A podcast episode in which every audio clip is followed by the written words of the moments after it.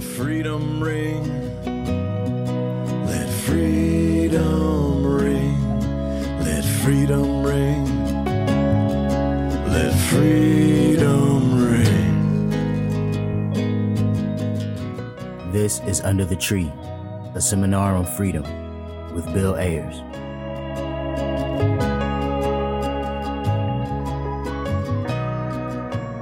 Welcome back to Under the Tree, a seminar on freedom. That was Tommy Morello, as always, getting us started singing a song of freedom.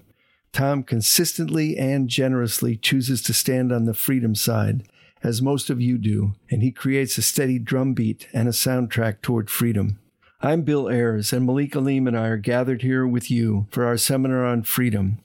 We take inspiration from the freedom schools brought to life in Mississippi in 1964 but finding expressions in workplaces today, schools and community centers, amazingly in prisons and anywhere and any time, people come together to create an insurgent and beloved community and ask once more the fundamental questions.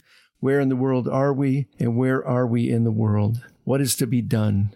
We're bound together in this fugitive space, looking uneasily at the world we've inherited, and busy in projects of repair and revolution.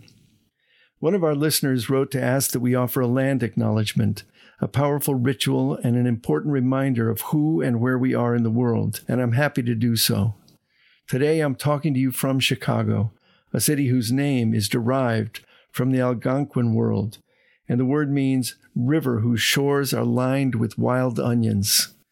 Multiple waterways converge here, and so Chicago is home to many indigenous peoples and nations, including the Three Fires Confederacy, the Potawatomi, the Ojibwe, and the Odawa. Following the settler violence culminating in the Black Hawk War of 1832 and then the Treaty of Chicago in 1833, many indigenous people were forcibly removed from these territories or murdered.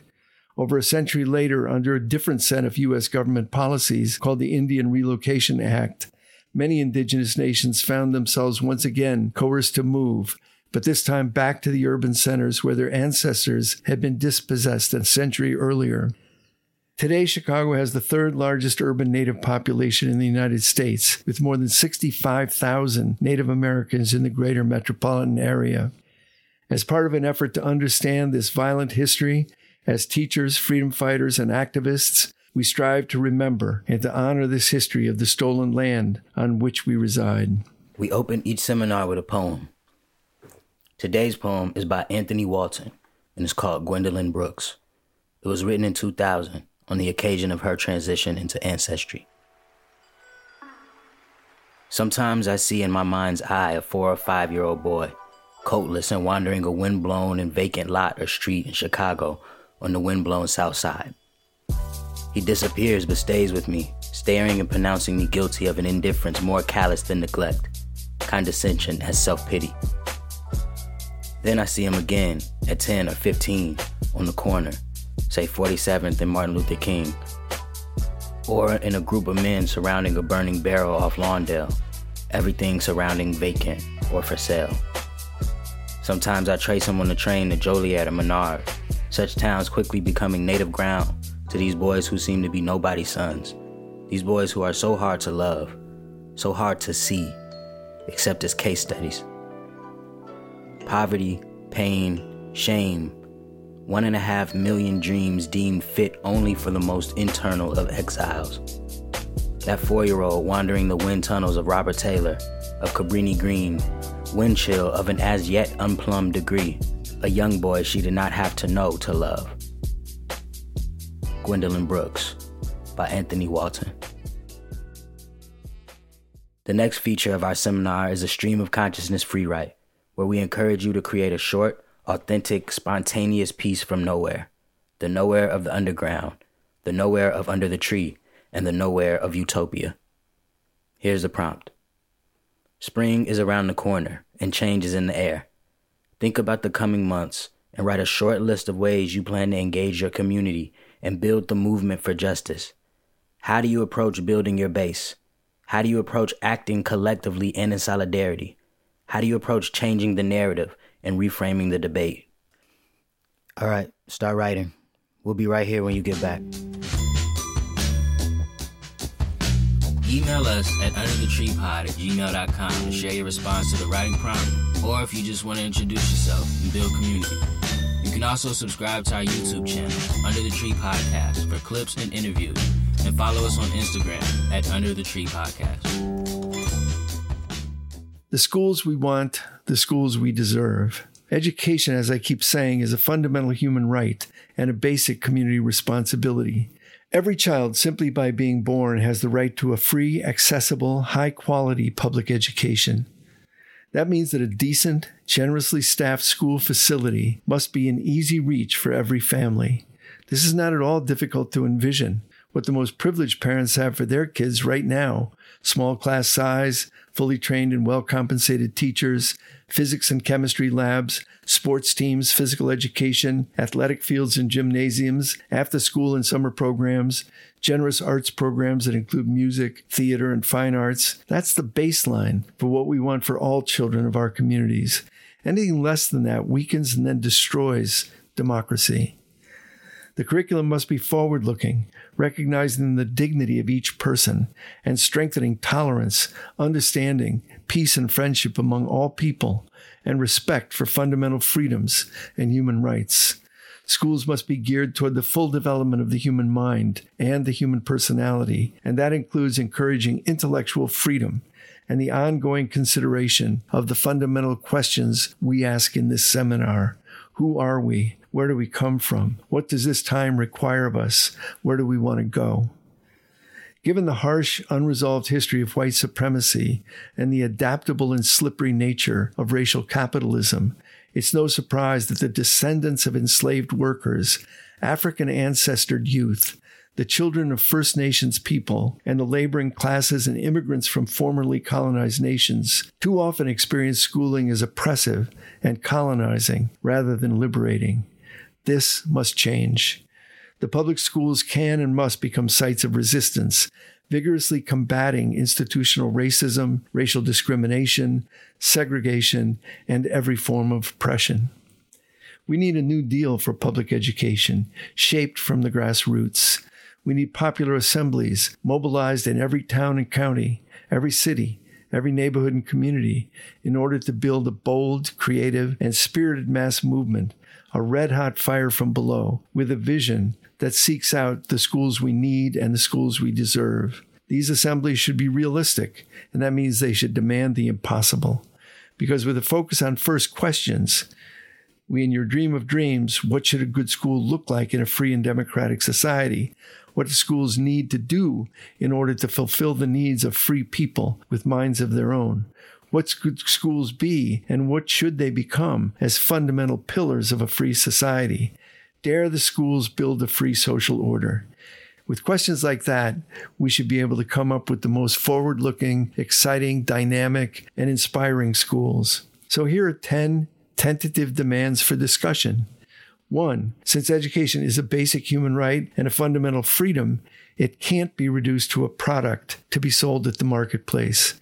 So we should seek and demand generous, full, and equitable funding for public schools and not another penny of public money used to advance the potent but deeply corrupt campaign to privatize public education. Two, education is freedom, and we should demand an end to racism and white supremacy in both policy and curriculum, the termination of zero tolerance policies, and the police presence in our schools, and the elimination of the well documented school to prison pipeline. Three, education for free people stands firmly on two legs enlightenment and liberation. We seek curriculum and teaching that allows young people to imagine and construct the kind of economy and the kind of society that they can thrive in, and that foregrounds not obedience and conformity, but rather the arts of liberty, respect for oneself and others, initiative and courage, imagination and curiosity, problem posing and problem solving, mutual aid and solidarity.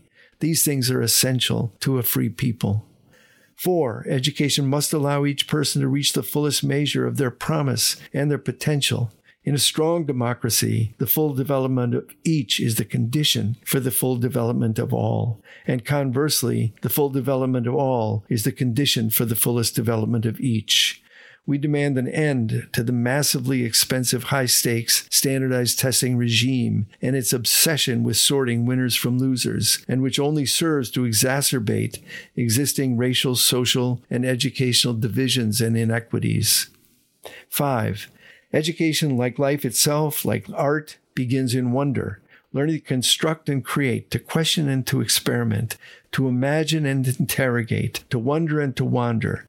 This is the work of the arts, as well as the sturdiest foundation upon which to build an education of purpose. We demand a full arts program in every school.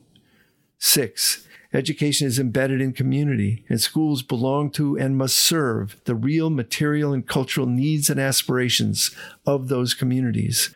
We demand safe and secure, high quality public schools, community schools, and after school programs for all children, universal child centered early childhood programs, nurses and counselors on site, and free universal school meals.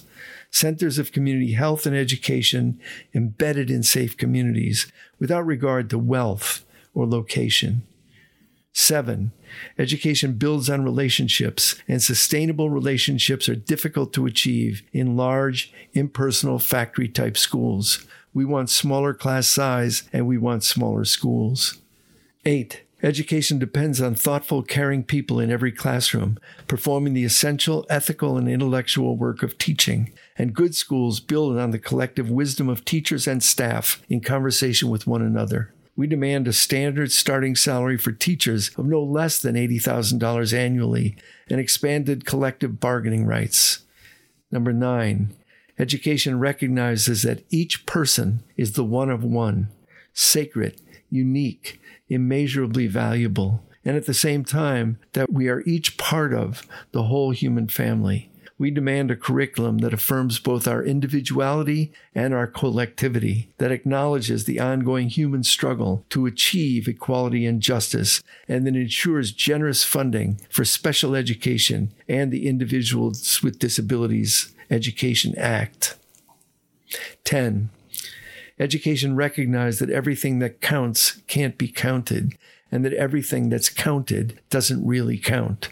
We demand schools that recognize children and youth as three dimensional beings and not a collection of deficits and defects, and that acknowledges explicitly and makes count the values of love, joy, justice, beauty, kindness, compassion, commitment, curiosity, peace, effort, interest, engagement, awareness, connectedness, happiness, sense of humor, relevance, honesty, self confidence, and more.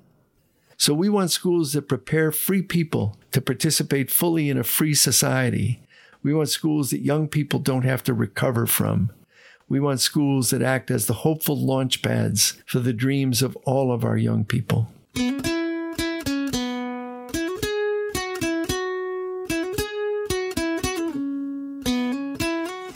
It's time now for our guest speaker series Activists, Authors, Academics, and Artists After Hours, where we talk to people who we hope will help us think more deeply and clearly about the world we inhabit, name this political moment, and take the necessary steps toward creating an irresistible movement for freedom and justice. We release our most radical imaginations and ask both what's going on and then, equally important, what is to be done. I'm so grateful to be joined today by Raynard Sanders, an old friend and comrade who's really the heart and soul of New Orleans school reform. It's so good to see you, Ray, and thanks for joining me. Well, thank you for inviting me. I've been waiting for this opportunity. Well, I didn't I didn't mention in the introduction that Ray has a radio show that I've been on several times called the New Orleans Imperative. And you've been doing that for how many years? Oh, I started that program, Bill, in 2009. So right. I've been at it uh, you know, 12 years now. 12 years on that. But before that, a long time New Orleans educator, a teacher, a counselor, an advocate, an yes. activist, and a principal. And at one point, you took a little breather and went up to New York City and got your doctorate at Teachers College, Columbia University. Yeah, we took a little break, you know. Took a little break, and then and that's that. So we can call you Doctor. Uh, yeah. But it's so good to see you. And I, I want to begin in an odd, odd place because uh, you know, you talk about schools all the time and you know more than anyone in New Orleans about the situation. But I'd like to start with a few years ago when Bernadine and I took our granddaughters on a civil rights tour. And we went through Montgomery and Birmingham and all along. And we landed ultimately in New Orleans, and you were gracious enough to take us around. You showed us the Ninth Ward. But my 10 year old granddaughter was just very enamored of Ruby Bridges. She had to see yeah. the Ruby Bridges yeah. school, where Ruby Bridges, courageous young girl, you know, integrated the New Orleans public schools. And you did take us there, and you were very, very gracious about it. But then you told us a story about the downside of, of that story, and it stuck in my mind. I think it stuck in her mind as well. Would you mind telling us that story? Yeah, um, I think in terms of integrating schools, uh, there are two scenes that is probably in the memory of people across the country. One is when the students integrated in 1957 in Little Rock, Arkansas, the high school. I think it was nine students that right. went in, and so that that scene is kind of etched in people's stone, in etched in people's minds. In the, in New Orleans, um, the same thing happened three years later, but in kindergarten. I mean, in first grade. I'm sorry. Right. And this was in 1960. Right. And prior to that, um, just like other parts of the country, um, the uh, African American communities were pushing to enforce Brown. As we all know, Brown was with all deliberate speed, and communities was fighting it, and there was a big fight in Louisiana. And um, the state of Louisiana tried to take over the local board. They didn't want to give them funds if they integrated, and there was a big fight between a federal judge, Skelly Wright, and also the governor at that time. But um, what happened was um, they decided to go ahead and relent and integrate, and they said that they would they would take them at the take kids at the full at the first grade, but they wouldn't take any boys. Now, why is that? why is that? That's a good. Well, you can use your own imagination, whatever myths you have about that. But they didn't want any boys. They wanted them at the first grade, and you know, ironically, you know, the you know, a lot of you know, the racism was just like brewing real bad. But the other thing was was that you know, could these kids keep up with these white first graders? Mm. So what they did was they they put an all call out and tested first graders across the city and had 800 parents that they interviewed and looked through their applications to take four girls. Ruby Bridges was one of them. Mm. And Ruby Bridges gets a lot of attention because her a depiction of her walking to that building was uh, drawn by Norman Rockwell. Right, I remember that. Right. And but you had the same thing you had in Little Rock with the spitting. You know, the, the, the, the I mean, there were uh, white groups out there cursing, throwing stuff. You know, the kids had to be escorted into school by federal marshals. So Ruby Bridges went in, and it was November 14th, 1960, mm. when Ruby Bridges went into Frantz Elementary School, and Leona Tate, um, Gail Saint Etienne, and Tessie Prevost went into McDonough 19, which both of these schools are in the Ninth Ward. And you showed us both of them. You took us to both schools. Yeah, yeah. And, um, you know, it was quite a scene. You know, I remember watching it on TV every evening and there were hundreds of white parents and and uh, demonstrators out there with all kinds of signs and oh and we also had a, a neighboring president well we had parishes here in new orleans we had a neighboring parish you know uh, going on national tv telling the good white people in New Orleans if they're going to integrate in New Orleans, y'all don't have to go to school line there. Come on to Plaquemines Parish and the St. Bernard Parish. Um, so it would hit the national news. Yes, you know? I remember. Uh, and that depiction of Ruby Bridges quite naturally went viral. Right. Um, and, you know, for those people that are interested, you know, all of that is documented now on YouTube. Right. But what was interesting to me was that uh, my granddaughter so much wanted to see that school, and you showed us the school. You then told us the story about the other three girls, but it, what stuck in my mind was the 800 families. And uh. once again, it's that old story where justice would say you don't have to be six years old, you don't have to be a girl, you don't have to be good looking or thin or anything. You just you, justice says Yeah, you have a right, yeah. right? And Yeah, that's what you yeah. said. That's what you said to my granddaughter, and that stuck in her mind. That that idea that you have to be a perfect kid to integrate. Yeah, yeah. And and and whenever um, we test Bill, as you, you know, you you know much better than me. Um, you know, uh, limits of the the the, the, the limits and uh, restrictions of segregation. They question the intelligence and Exactly. this, that, and other stuff that really does not matter. Exactly. Now, I do need to say at both of those schools now, um, you know, all the white parents took their kids out of those schools. Right. Right. And those those full those three little girls were the only one at McDonough 19, and um, Ruby was the only one at Frantz school.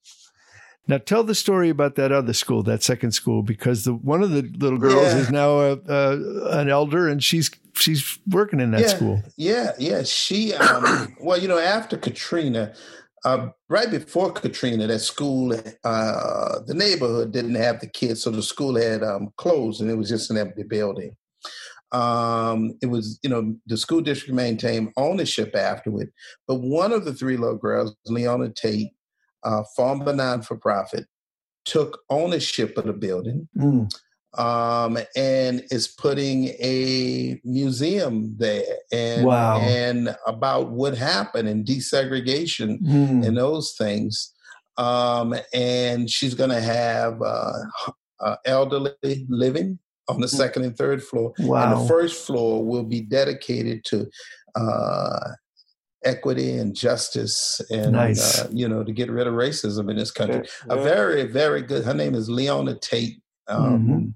and she's doing it she's leading it but she's doing it in conjunction with the other two girls Oh, that's awesome. gail etienne and lee That's and, very and, great. and i think the name is uh, their last names wtp or ptw or something Mhm, like that mhm. uh, you know equity center i think But it's good. It's good. We need that kind of historical memory. And as you've pointed out in many occasions, the U.S. has never really met the challenge of Brown, and they've run away from Brown at every opportunity. And this story that you're telling here is just one example. Yeah, the- yeah. the- Well, you know, that's America's. You know, as, as one um, author put it, America's original sin. You know, Right. and it's you know, it's it's a hypocrisy that we can't get over. That's right. Just can't get over it in this country, and it flows out into education, jobs, housing, police brutality, criminal justice. But we we can't be honest about it. We don't want to face it. And so, why? What keeps you going? Why do you keep beating your fists against that wall, as I do? Why do we do it? Well, we first off, we do it because it's morally right. Mm, Uh, we do it because everybody needs a fair chance. mhm. And we do it because um, we just have this inner drive to fight, knowing that we're going to pass this fight on to the next generation. There you are. You know, so, you know, even the slaves that jumped off the, the ships, you know, uh, in the Middle Passage, you know, even you know our ancestors, you know, Mhm. um, and ancestors in other ethnic groups, you know, they Mhm. fought against oppression, you Mhm. know, and they resisted, and and I think it's it's in your it's in our DNA, so to speak. to. Certainly. Hi, and I also think, you know, I, I as you say that, I'm thinking, you know, who do you want to be as a human being? I mean, do you want to be somebody who goes along with the worst aspects of our history? Would you like to plant your flag and do your best? I mean, but you you have been a lifelong fighter in New Orleans, and and I want to get to uh, one other thing about our trip to New Orleans, which is you took us out to breakfast one morning, and uh, it was at the site of where Plessy was arrested, leading to the Plessy versus Ferguson decision. Yeah, yeah, Homer Plessy. Tell us that story a little bit, because you're on the you're on the board of uh, Plessy Ferguson. Yeah, yeah. Well, let's start off with Homer because it's quite an interesting story. Um, and most of us know Plessy versus Ferguson. And the actual event is when Homer Plessy challenged the Separate Streetcar Act in Louisiana. Mhm. And even though um, nationwide, the federal law stated that you could have blacks and whites in the same car, in certain states, the railroad had to switch the cars around. And so um, a group of citizens here formed something called a Citizens Committee, a diverse group of citizens, um, free people of color, former enslaved people, um, uh, uh, people with, from Mexican descent. And they organized around attacking uh, um, you know, racial restrictions in in in New Orleans. And one of the things they did was they decided to attack the Louisiana Streetcar Separate Car Act. So in eight in 1892, um, they planned it for two years. They raised twenty six hundred dollars. Wow! They hired an attorney uh, from Ohio, by the way, and they had everything set up. And what people don't know is is that the railroad didn't like the separate streetcar act. Number one, they had to spend more money because they had to hmm. get these other streetcars. Mm. So um, the minute that um, you know Homer Plessy, who was an uh, African American from New Orleans, light skinned, um, and could even pass for white. He was a little white lighter than you, Bill.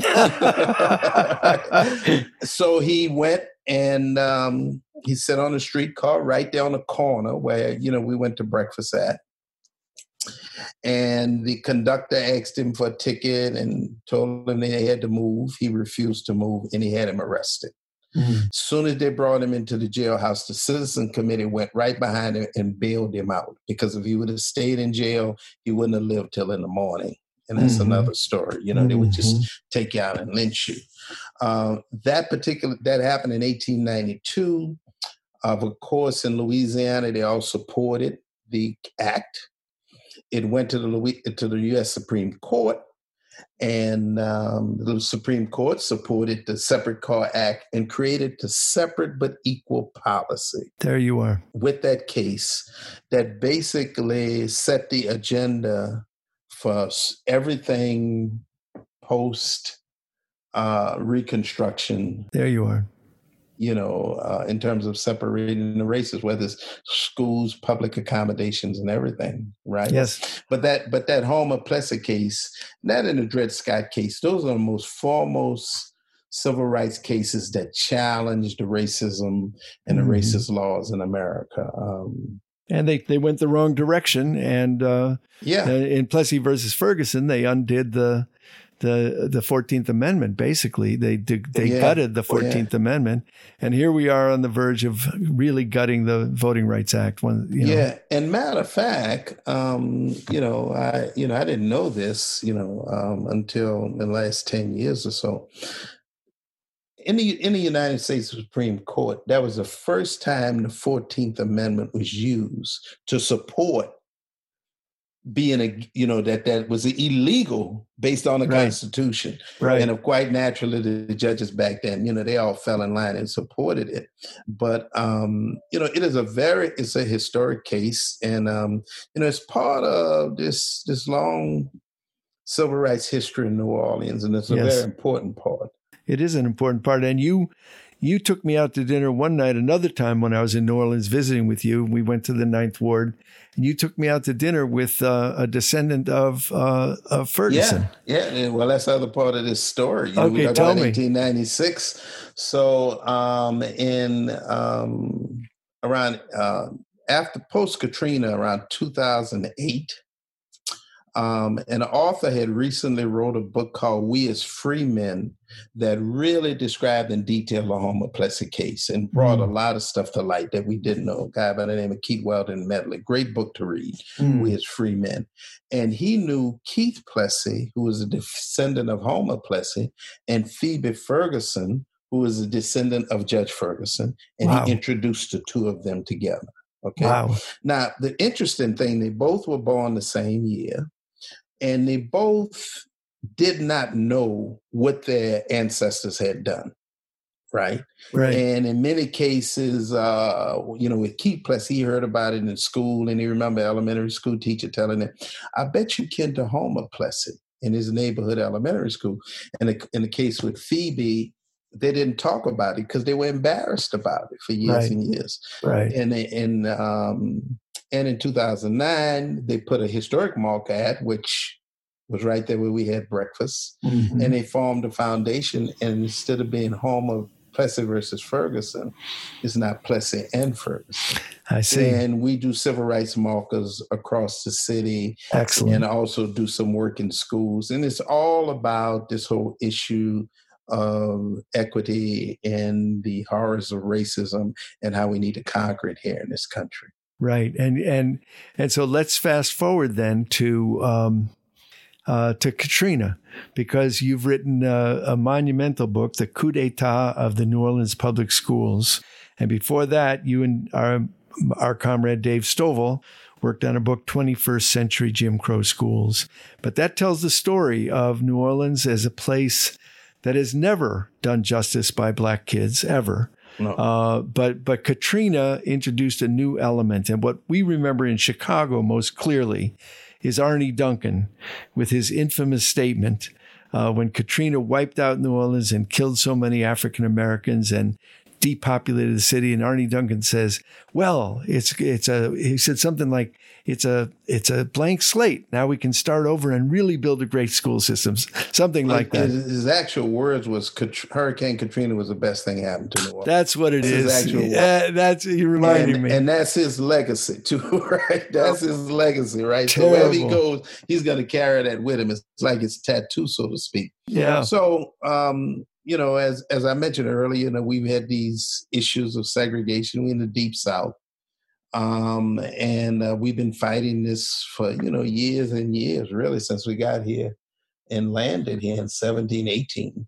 But um, after Katrina, um, the national forces, um, in conjunction with state officials and then local officials, joined in to change the dynamics of where the public education was going to be delivered. And essentially, um, it became an opportunity because there's a couple of things that happened uh, during Katrina, which people need to understand. Um, we're the first city in America in modern times to depopulate. Mm. Lost our tax base in less than three hours Wow. and the first city to have a mandatory evacuation. Okay. Um, and that happened on August the 29th, which we all witnessed on every television, you know, Katrina hit. Well, Katrina actually hit about 65 miles east of New Orleans. Mm. And the flooding was a failure of the levees in New Orleans. Right. Katrina, the eye of Katrina did not actually hit here in New Orleans, but the flooding flooded 80% of the city on August the 29th. And on there's several things that happened uh, right quickly. Within eight days after Katrina hit, the Heritage Foundation hosted a meeting Mm. uh, with all of those great folks like Edward Meese and all of those great former attorney, nice conservative attorney general. Yeah, I hear irony in your voice. Go ahead. When you say great people. Yeah, great people, right? And um, they set the agenda on how to rebuild the Gulf Coast and rebuild New Orleans after Katrina. Now, this is when the city was flooded, bodies was still here.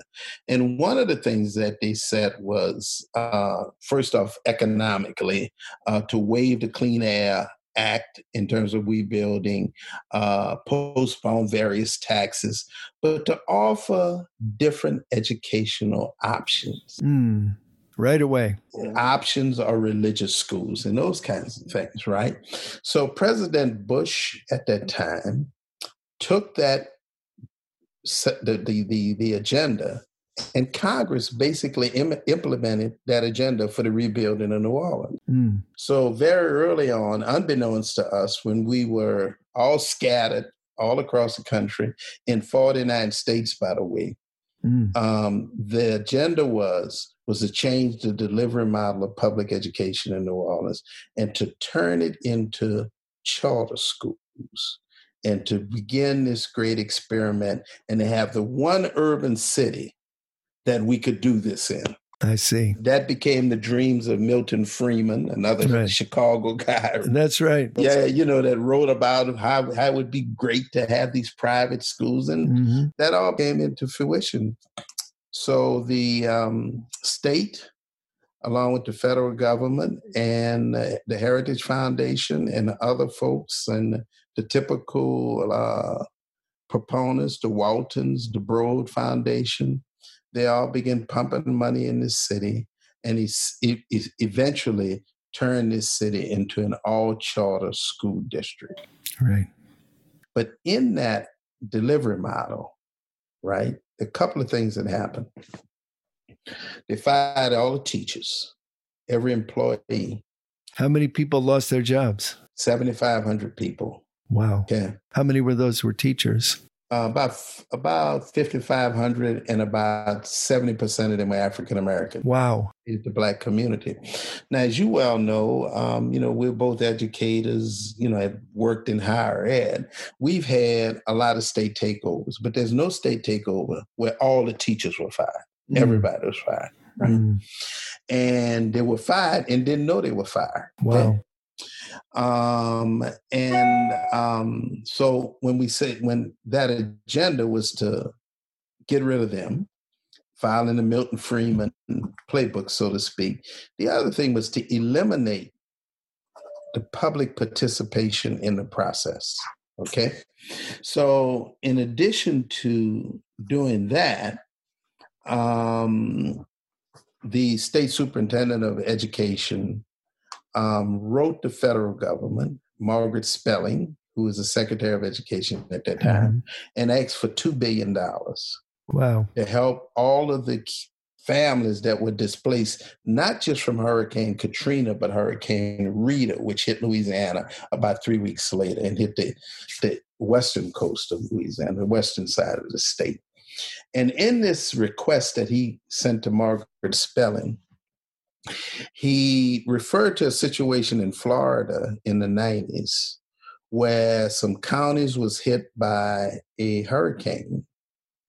And um, he was concerned about keeping the teachers on the payroll and keeping their health insurance. And would he, would margaret spelling give him enough money to do the same thing that the education secretary of education did back in Florida mm. was to keep the teachers on the payroll and maintain their health benefits.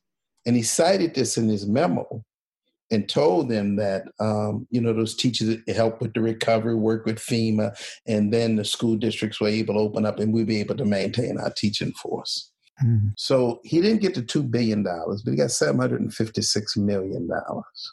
Um, and while other parishes affected by Katrina, he gave them money to maintain their teachers. He didn't give anything to New Orleans. Why is that, do you think? Because they had a different plan for New Orleans. Mm. They wanted to make it an all charter school district and they wanted to get rid of those teachers. So the motive was in, very ideological. They wanted a model of their ideologically driven Yes, yes. To create what they wanted to say, this is the 21st century urban city. Right. And this so, is the way you turn a school district around. Right. So it was the perfect uh, kind of experimental station, right? Yes, perfect. It was like the perfect storm, mm-hmm. right, so to speak. It set up the right condition to come in and do that. Okay.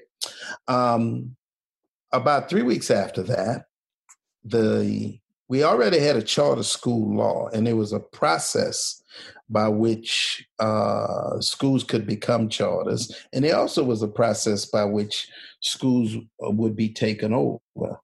Well, on October the 7th, the governor at that time signed an executive order waiving all the rules for establishing a charter in Louisiana, mm. making it much easier. But most importantly, if anything, Bill, in this new executive order, it eliminated the parents' voice the faculty and staff voice and the community voice.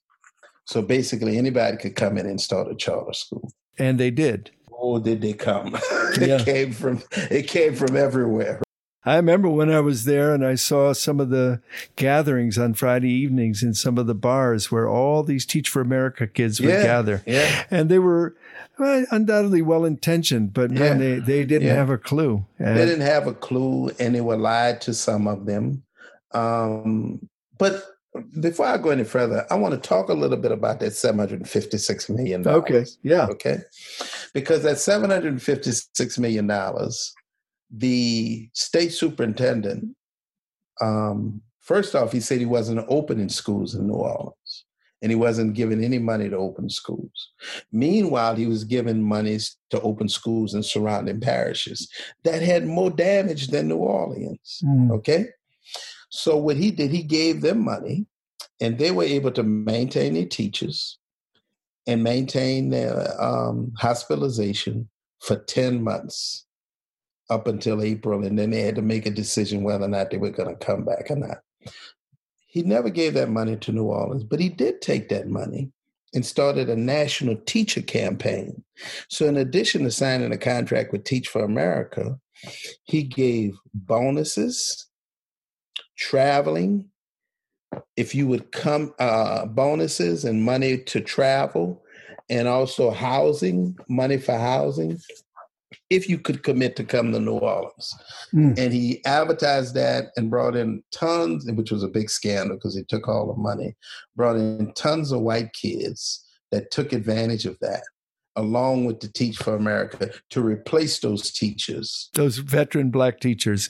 Well, what's interesting about that is there's a theory behind what he's doing. And the theory is that to the extent that New Orleans is a struggling school system, the problem isn't resources, the problem isn't commitment. The real problem in that theory is a bunch of terrible teachers. And what we'll bring, do is bring in a bunch of kids from Princeton and from Michigan and whatnot, and they'll be better. And, and, and the, it just strikes me that the, the corruption, I mean, the moral, ethical, intellectual corruption of that position is just stark. Because if you're a kid coming from Princeton and saying, I want to help, I'm coming to New Orleans. But in order to do that, implicitly, you have to shoulder your way through a bunch of experienced people who know much more than you do, but you're not going to learn because you've been told that you're the savior.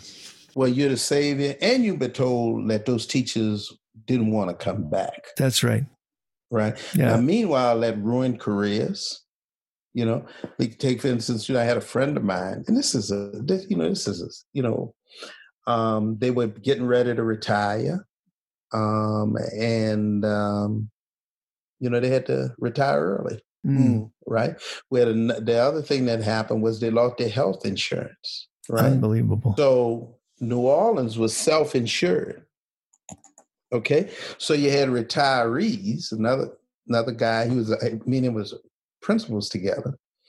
Him and his wife had spent 35 years in the school district, and um, they were paying $450 a month for health insurance for the both of them. In December of 2005, in January, that bill went up to $1,900. Wow. A month. Wow. He was not 65 to take to get to Medicare. He, so he said, he said, Ray, I didn't know what to do. I couldn't buy health insurance. If they wanted another 19, if I went outside, they would, you know, and back then we talked about pre-Obamacare. So there was the pre-existing conditions, you know, they didn't yeah. they, they didn't have to, you know, they just charged them. They didn't take it. Right. So him and his wife for two years, he saved his money and prayed that he wouldn't get sick till they got to Medicare. Yeah, that's the healthcare system we have. Save your money and pray. Uh, it's a pretty, it's a pretty, pretty thin, pretty pathetic. Yeah, yeah. So you you had a lot of stuff going on, but the the other thing, and and I think it's a, a you know, in, a, in addition to the firing of the teachers and taking the money and bringing in the Teach for America kid, they changed the rules in November 29th of 2005 to take over the schools. So the rules had been set that you had to be below a, a certain school rating for four consecutive years, not show any improvement. Then, based on that, the state could take you over. So they passed a law on November 29th, 2005, called Act 35. And what they did, the Act 35 was written specifically for New Orleans. And what they did was they basically changed those whole rules for takeover. So the rule for takeover in terms of being below a score of 60 was now 87.3, you know, 87.4. Mm. Also, the rules for takeover now, just for New Orleans, was that you didn't have to be in improvement for four years. We could take you over right away. So we had schools, public schools that finished the 2004 2005 school year. When they got their ratings, they were given awards because they met the annual progress. Mm-hmm. They were saying they were doing a great job in June Mhm. of 2005. And in November, they were told they were they were failing schools. Mm. So they changed the takeover rules. And with that, they took over 107 properties, buildings, Wow. schools Mm. from the auspices of the local elected board and moved it to the state. Now, the reason why I'm telling you 107 properties, because they took over buildings that were already empty, that Mm. were, had closed Mm. right? They took over land that was not be, had not been developed that had been donated to the school. Now the reason why that was important because when FEMA came in and take for instance McDonough 19, which was closed, where the three girls, right? Mhm. Let's take for instance FEMA assessed the damage for that at like 13 million dollars. And I'm just using let's say 10 million, Mm. Mm. right? When they took over, they took control of that FEMA money I see. that went with that building. I see. and they didn't reopen those schools. Mm. And then they took all of that money and began to putting it into communities that they wanted to put it in Mm. and gave some schools more money than other schools. Of course. So so the net result, now we're 15 years later, 16 years later. The net result, where are the schools at today in New Orleans? Well, we had a 100% charter, um, and they are chronic failures. I understand. Uh, they have the lowest ACT scores in the state of Louisiana. They have the lowest NAEP scores. The the the state scores they have manipulated the the rubric for saying what's passing and failing, and um, you know giving people false hope. Um, the school ratings are political. So, you know, if you're politically connected and there's the bill as charter school and your school fails, we won't close you. I see. But if you're the Raynard Sanders school, we don't like I'm sorry. It's called the it's called the Air Sanders School. It's one school, man. Yeah, yeah, yeah. They're operational and fiscal nightmares. Um, you know, schools open and close, you know, they don't follow best practices. They're run by a lot of inexperience.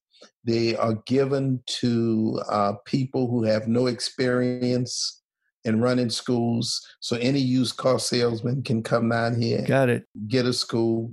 Um, they ignored student welfare, this, uh, this, uh, you know, school student welfare, and the schools have become profit centers. So we have, you know, dozens of administrators Mm. um, that are making in excess of 150 grand. Right. You know, um, And and, and terrible. are the are the any of the kids who went down there with idealism in their hearts are they disillusioned? Are they Oh has yeah. there been any kind of uh, pushback against this nonsense? Oh yeah, oh yeah, oh yeah. Many of them quit. Um, many of them have written articles about it. Many of them have, you know, kind of outed what was going on. Really good They were really disillusioned. Okay, so our good friend Kristen Buras I love her. Yeah. uh, has written several books on New Orleans also, and me and her have been collaborating for years. She has an upcoming, uh, she has an article out now where she looked at one particular charter network and the way they treated the kids differently. So one of the schools in this charter network is basically kids that they creamed, you know, all the smart kids Mhm. and you know very you know um, academically endowed so to speak then in the so the other school they treat them like a no excuse school walk on Right. yellow lines and this Right. that and the other Right. and she has done about six years of research and talking with former students and parents and the things that they have done to those kids uh, because this whole system is you know they're unaccountable you know they, there's nobody that monitors them um, it's horrific uh, the stories that you hear about um, the way they put courses on their transcript uh, you know, the way they sent kids home, um, the way they um, they did home visits. For instance, if your child applied to the school, Mm. they would knock on your door and say, "Well, look, we want to visit your home." And so the lady said, elderly lady, you know, she opened the door and he said, okay, they introduced herself. And one of them just walked in and started walking around the lady's house. Mm. And she said, where are you going? Then they gave her something to read. And then they told her that, well, we'll let you know if your child can come in or not. Wow. You know, it's just a total disrespect for the community. Yeah, I I also need to say how corrupt this is, and I've talked about the operation. So, you know, in, in in New Orleans, you can be a charter school, and you can cream all the best kids and have academic admission tests. In most charter schools, according to federal law, you can't do that. But in New Orleans, you can get to do that. Right? So we have a lot of schools like that. We have also schools since they're doing the selection process, and they have these self-appointed local school boards where the minority enrollment has decreased from 40% to less than 15 and 20% in some of these schools, right? So you really can circumvent Brown and do those kinds of things, you know. Um, it is not a great place. And the other thing, Bill, if you get a contract from Louisiana to open up a charter school for the first two years, you're not held to any academic accountability standards. So if the school rating is 60 and you take it, you take it over at 60 and you come in and you score 30, they'll let you stay open. Mm. So there's no there's no standards. It's it's free government money. Yes, corruption uh, in in in extreme. But you know, one of the things I hear you saying today, and I've heard you say this for a long time. It's it it's in all of your writing and all of your advocacy. Is that what you really need to have a public school system? Is you need the public involved. You need the parents, you need the community, you need the teachers. And in many ways, New Orleans is a case study in wiping out the teacher's voice, wiping out community involvement, ignoring and trampling on parents. And that really is um, a bloated democracy, isn't it? Well, it's a huge blow to democracy because you take us back to a period now in New Orleans. And New Orleans public schools is about 88% African American. Okay. And we're a very poor city. But, you know, but at one time we couldn't be on a school board. Mm, that's right. Right. We didn't get we didn't get a member on the school board till 1968. Wow. So now New Orleans is the only parish in the state of Louisiana where your vote doesn't count. So while we post this election last November, and these states are passing all of these laws about suppressing the vote, in New Orleans, in the public schools in New Orleans, they have not suppressed the vote, they eliminated the vote Mm, because all of these school boards are self appointed mm, and they're all friends and they're all hooked up and they all come out of one group generally of power brokers in this city you know so they have basically set up a school district and eliminated the public participation is that a fight right now? Is that is that is that a struggle right now? yeah Yeah. yeah we have a lot of community groups that are uh, you know fighting it parents are fighting it you know um, and um, you know unfortunately you know in addition to everything that has happened that i told you the the the charters are, very big lobbyists in our Of course. But you know, so they're giving money to all of the uh, you know the politicians to keep the laws going you know? Yeah, I know, and but you know, one of the things that gives me some hope, and you're a you're a student of history, and the, when the history of public education is written, first of all, in the words of W. E. B. Du Bois, public education is a Negro idea. That was Du Bois who said that. You know, it came it came with it came with Reconstruction. But the other thing I've witnessed in my own life is the unending struggle of black parents to get a decent education for their kids. And sometimes they go, you know, I want to integrate that school. Sometimes they go, I want to control that school. But the what's what's steady in that is I want a decent education for my kids. I don't think you can ever write off uh, the power of black parents when it comes to, to educating their kids. and and and and despite the fact of billions of dollars that have been come in from the federal government and from those usual, you know, philanthropic uh, families, the resistance is just growing more and more and more. Right. That's encouraging. And and and and the other thing is, is that people are beginning to see exactly what is happening. You got to understand when all of this took place, right? People were still recovering from Katrina. Of course, we're living everywhere. It's not like it was an it. It could have. It couldn't have not have happened if Katrina would have come. Of course, it, it couldn't a, have taken over the schools. No, no because it was trauma. And and Arne Duncan says it was the greatest thing that happened, but actually, it was a massive, traumatic, violent event yeah. that people are still recovering from. I think. And and and, and you know it, it, it you know it, it depopulated the whole city. But the other point I want to make because I know we're getting close to the hour. Yeah. Is that it also proved for people like me and you that Milton Friedman was wrong. Because everything that Milton Friedman wrote about in 1955, about what you needed to do to turn the school district around, they had in New Orleans. Exactly. No unions, no get rid of those old teachers, the private market taking place of it, let them be innovative and creative and they could run it. They had everything right? And they failed.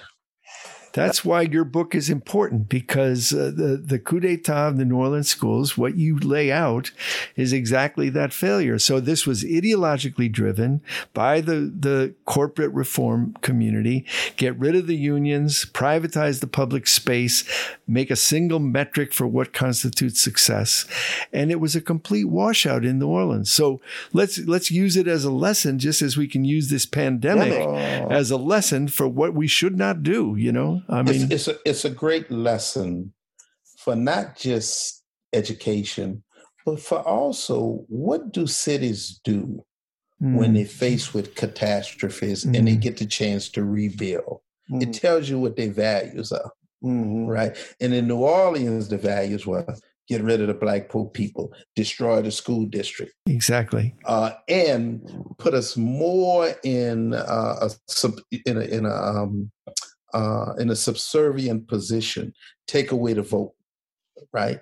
Uh, eliminate the jobs, right? Right. So you know the, the you know who can lose, you know, seven thousand viable, livable wage jobs. Mm.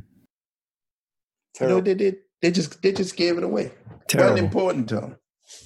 Well, I know that you're fighting back. I urge people to listen to the New Orleans Initiative Imperative, the New, the New Orleans Imperative. I've been on that show a bunch of times. It's just been such a pleasure to spend this time with you. And I want to know if you're healthy and safe. Are you safe? Safe, healthy, so far so good. Family safe, everything's good. going pretty good. good. You know, I, ironically, you know, our governor and our mayor has done a wonderful job. We have the lowest rate of positivity. Wow in the state of Louisiana. I saw they shut down Mardi Gras, and that pissed a lot of people off, but it probably the right thing to do. Right thing to do. And, you know, now, you know, St. Patrick's Day, you know, there's a large St. Patrick Irish community. So all of that is shut down. But our numbers are looking good, you know, the you know, and since the Biden administration, and as I said, our governor and our mayor has done a good job in getting the vaccine out. So we are really on the upswing on that point. Okay, but I, I want to just tell you that I'm to, as soon as this stuff is lifted, I'm coming to see you. I'll come visit you in New Orleans. Now, last time you visited my brother, you were in Oakland, right? You had gone out to yeah, Oakland. Yeah, okay. I go to Oakland uh, and visit visit up there once a year. Okay, you got to come out for. I'm, I'm either going to see you in Oakland or New Orleans or Chicago. All right. Yeah, we have a little New Orleans by the Bay party. I love that. All right, Raynard. It's just a delight to talk to you. Raynard Sanders, author of some important books and a and a real fighter for for the black community, but also for public education as a human right. Thank you so much, Ray. Thank you. Talk to you soon. Take care, brother.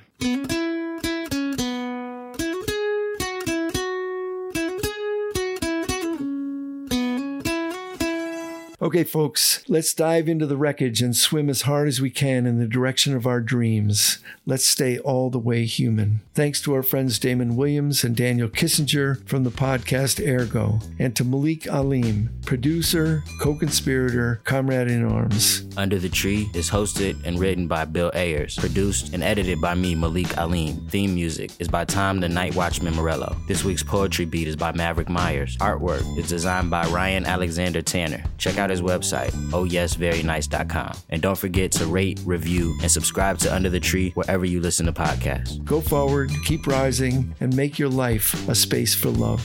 With joy in my heart and freedom on my mind. Until next time.